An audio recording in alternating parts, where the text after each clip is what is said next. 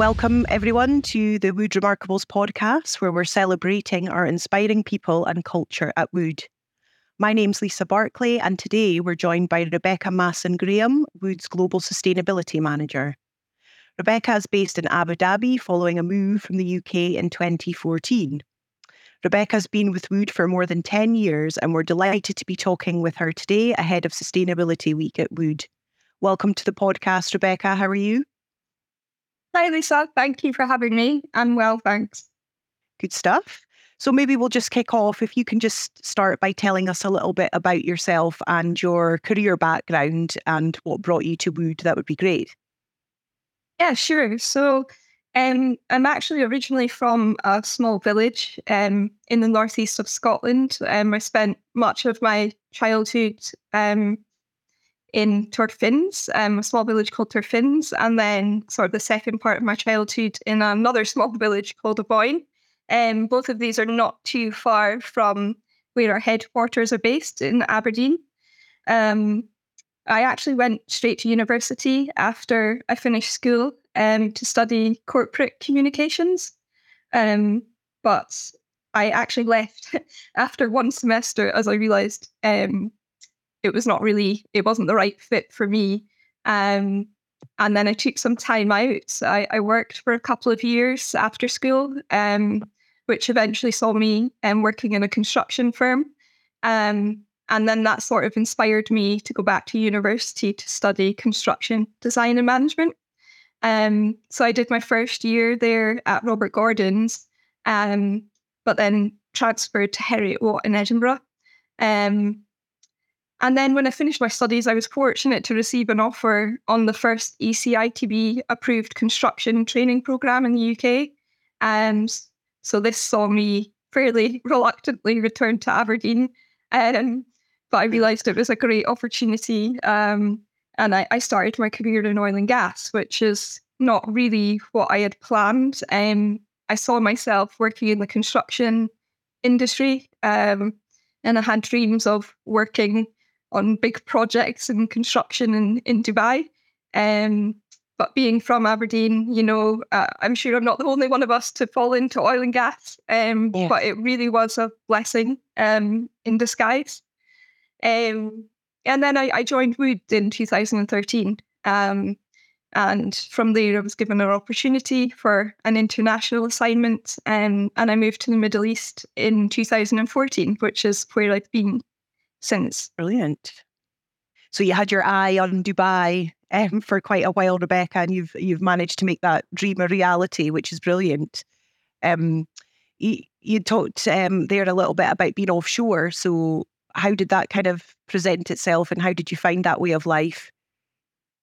Um, yeah, so in my initial couple of roles, um, I was working on offshore um, projects. So um, in my construction trainee role, um, I, I, our projects were on the Scott and Buzzard platform um, in the North Sea, which I understand to be pretty good ones. the Buzzard was brand new at that time, and yeah, I think I had a pretty. I was eased in quite gently to offshore um, life, um, and it, it, was ad hoc trips I would do. I was predominantly based in the office, and my construction role was really you know, compiling construction work packs, and supporting planning activities, and helping connect the dots between the onshore and offshore um, construction teams. And, you know, I really enjoyed that experience. Um, it felt like an adventure going offshore. I, I the way I learn it, I always find it easier to see things um, than you know sticking my head in a book. Yeah. Um, I bet it was a great bridge between the practical and the theory, as you say, and then I guess you can bring back valuable lessons to the onshore elements of it as well. So a great grounding. Yeah, definitely. It really helps me um, understand the industry. Um, and I think if you haven't been to an offshore platform, it's quite a hard thing really to imagine being on. Um, it's not really part of everyday experience for um, people, you know, obviously not working in the industry. Um, no. Ultimately, I did decide to leave that role um, because as a woman um, and the challenges of working offshore and restrictions on bed space, you were always the first one to sort of get the chop. Um, and I felt my career progression was likely going to be slowed because of that. Um, so, so then um, the opportunity for a project engineer role with Wood came up, um, and I thought that was going to be a good opportunity to utilize my skills and develop my skills further, and it wouldn't be so um, sort of based on and reliant on offshore trips and what I yeah. could learn there hopefully um, industry has moved on a little bit from there and you know it's a bit more of a inclusive environment offshore but at the time it was obviously a good move for you to, to move into to woods so you know i mean it must have been a great opportunity as well to be able to move to to dubai after you'd had your eye on that for for quite a while so swapping the granite city the fond name for aberdeen for dubai must have been quite the change but i take it you're settling into life well how long have you been been there? Um, yes, so I've moved to Abu Dhabi initially um, in 2014. Um, and then I've, I've been in Dubai for um, nearly five and a half years. Um, I feel I settled in very quickly. You know, since I was a child, I've always wanted to move abroad.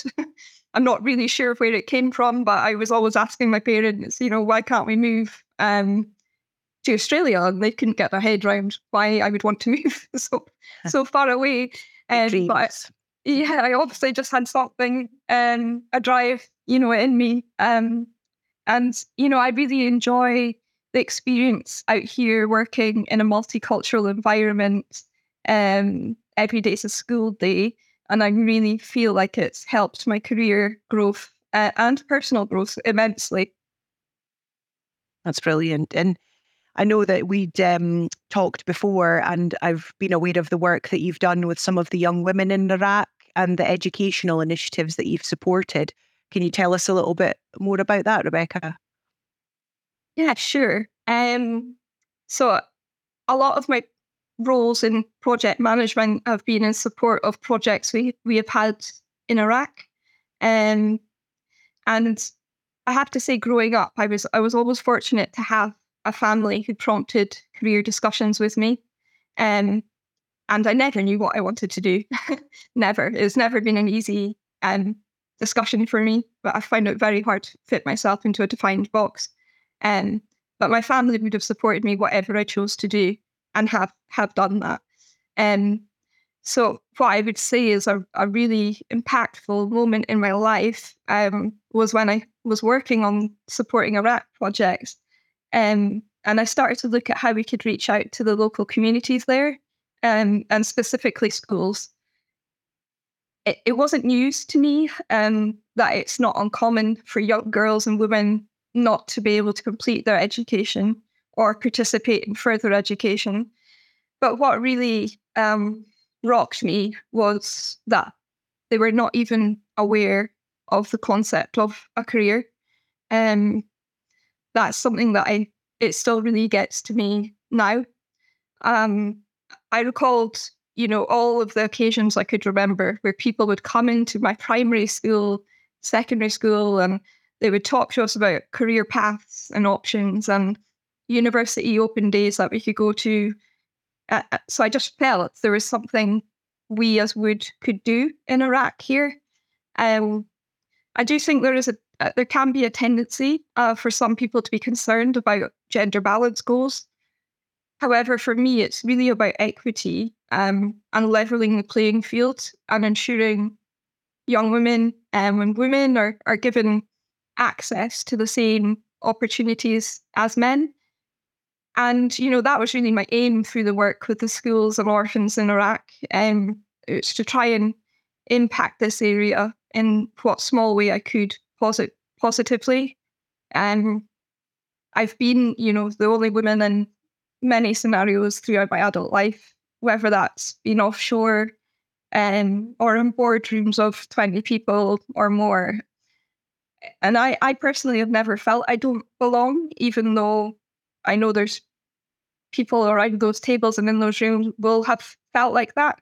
Um, I, I know my value and, and I want to help young girls and women who are not empowered to speak up learn that they have as much right for a seat at the table as anyone else. Um, and I think it's important that we're not just capturing graduates out of university in these developing locations, but those at a younger age, so that we can start reaching out to them um, before you know they make their university choices um, yeah. and show them that the energy industry is you know there is a place for them there.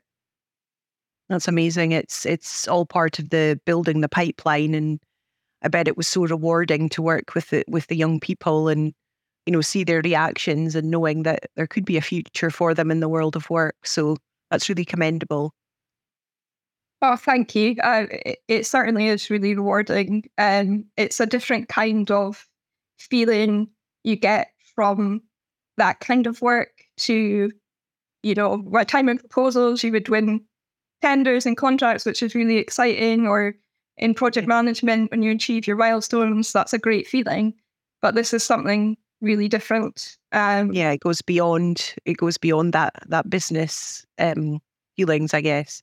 Yeah, and it's about having integrity. It's it's the right thing to do. Of course, of course, that's part of our values and what we represent at Wood, of course.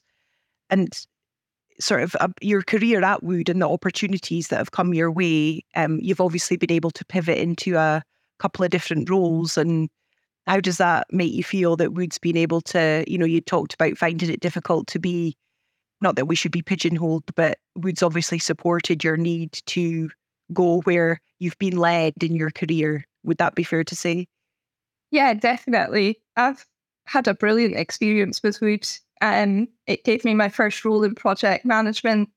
Um, in the UK, it supported, you know, a lifelong dream of mine to move abroad.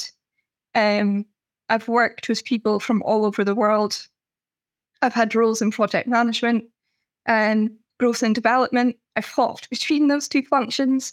I've been involved in side projects to do with in country value, training, competence.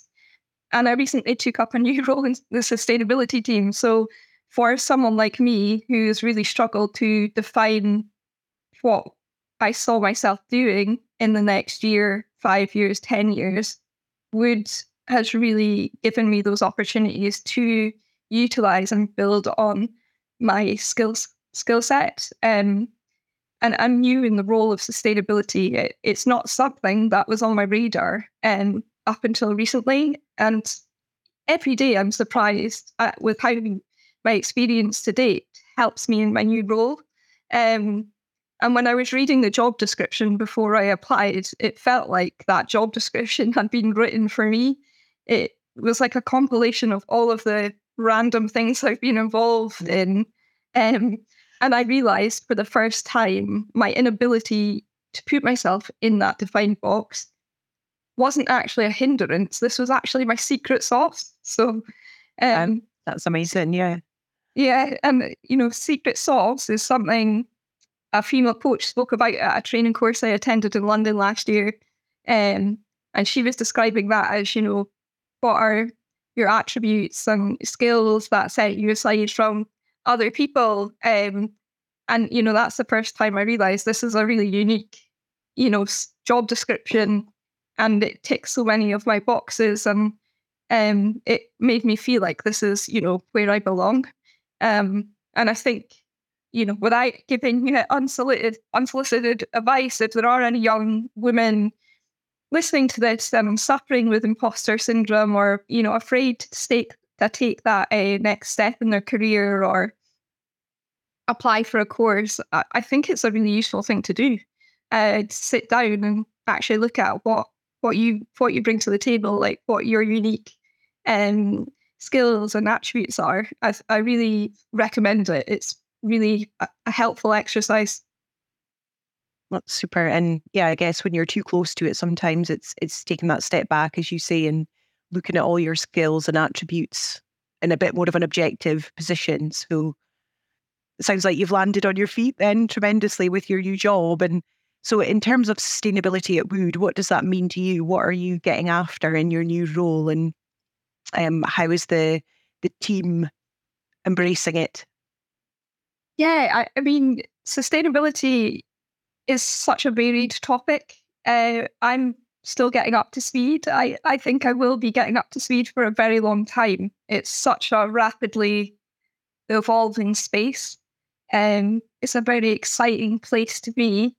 And I'm really enjoying being part of a small team, um, a small team of individuals who have each have a very unique skill set. Um, and we have a lot of fun along the way. And I really feel strongly that we can achieve a lot of great things together in terms of, you know, delivering on Wood's sustainability agenda.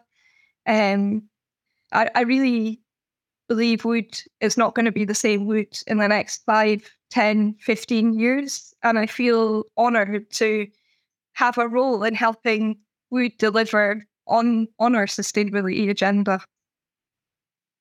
That's brilliant. And we've obviously got targets in place that we're working towards and making progress against. So to be able to get in amongst that, I'm I'm sure it is a great feeling to see the the dial moving on, you know, towards that greener, more sustainable future. Yeah, definitely, Lisa. So we have our targets. One thing I would like to do, my role is make these more visible, communicate our progress. We're making some good progress. Um, there are some areas need a bit more focus. Um, but it's an exciting journey to be on. Um, and yeah, I really hope I can positively impact this space. Yeah, it sounds like you definitely will, Rebecca. And hopefully by the time that our podcast airs today, we'll be landing in and around Sustainability Week. So that's an important week in the global calendar. And I know you've got plans afoot for that. So we don't want to give too much away. But what are you hoping to achieve with um, the 2023 Sustainability Week at Wood? Yeah, so we have Sustainability Week coming up. Um, sustainability has quickly become at the heart of what we do.